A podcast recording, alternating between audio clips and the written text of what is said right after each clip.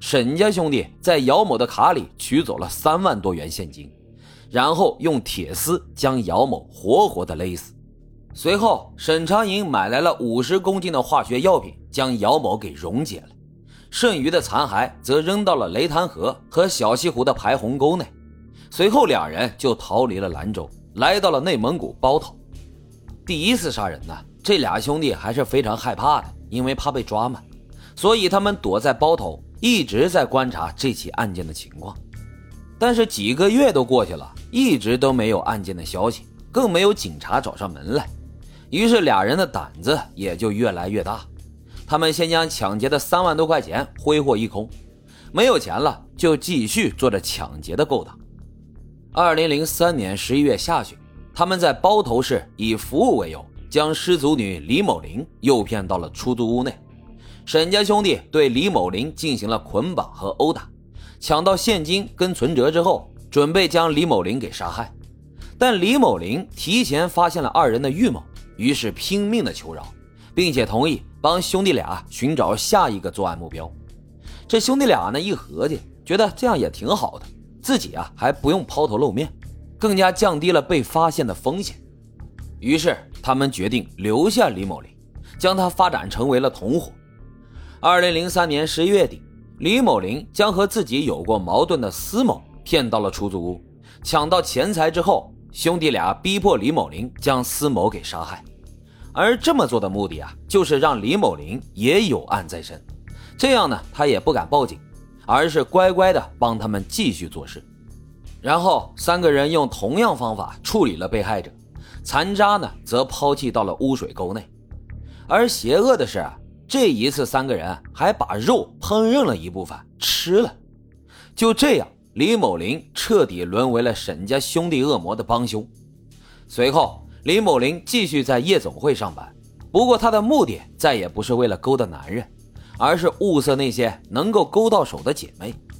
这也是沈家兄弟给李某林下的一道恐怖的绩效考核。要是李某林没有和任何姐妹达成上门服务的意向，回来呢，就会遭到一顿暴打。十天之后，李某林骗来了东北女孩赵某，三人将其杀害，抢到现金三百多元、两张银行卡和一条白金项链。之后，李某林又诱骗来了胡某玉，用同样的方法抢到财物两千八百元。这一系列的犯罪对于他们来说非常顺利，抢完了呢就挥霍，挥霍完了再继续抢。几个月下来，也一直没有被人发现。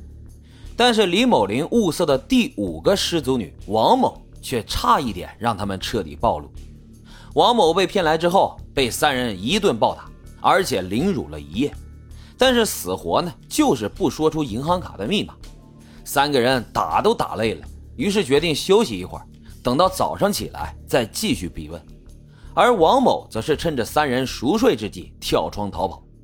但是他却摔在了地上，晕了过去。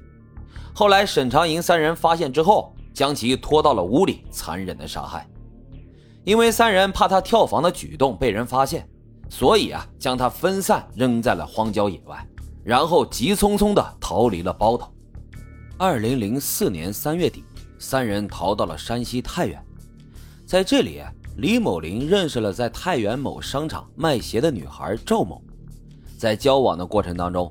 李某林无意间发现赵某有九万元的存折，并且把这个消息就告知了沈家兄弟沈长平和沈长营。两人商量之后，决定对赵某下手。二零零四年四月九号，赵某被骗到了恶魔兄弟租住的房子，并被严格的控制了起来。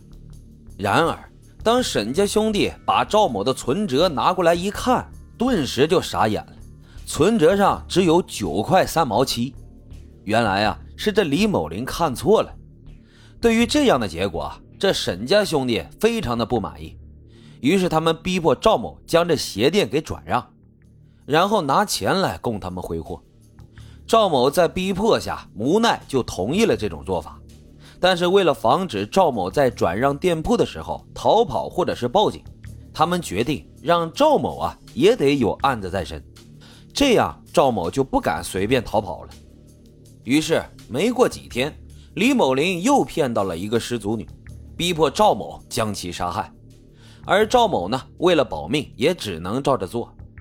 有了命案之后，两兄弟原本以为就这样，赵某应该跟李某林一样，他们啊是一根绳上拴着的蚂蚱。但是没想到，第二天赵某就带着警察来抓他了。原来啊，第二天恶魔兄弟让李某林监视赵某到商城去转让他的鞋摊并且啊，限定在当天晚上七点之前必须把钱给拿回来。但是当赵某来到鞋城之后，立即就把自己遭到绑架的情况告诉了同在商场的男朋友刘某。之后呢，刘某便赶走了李某林。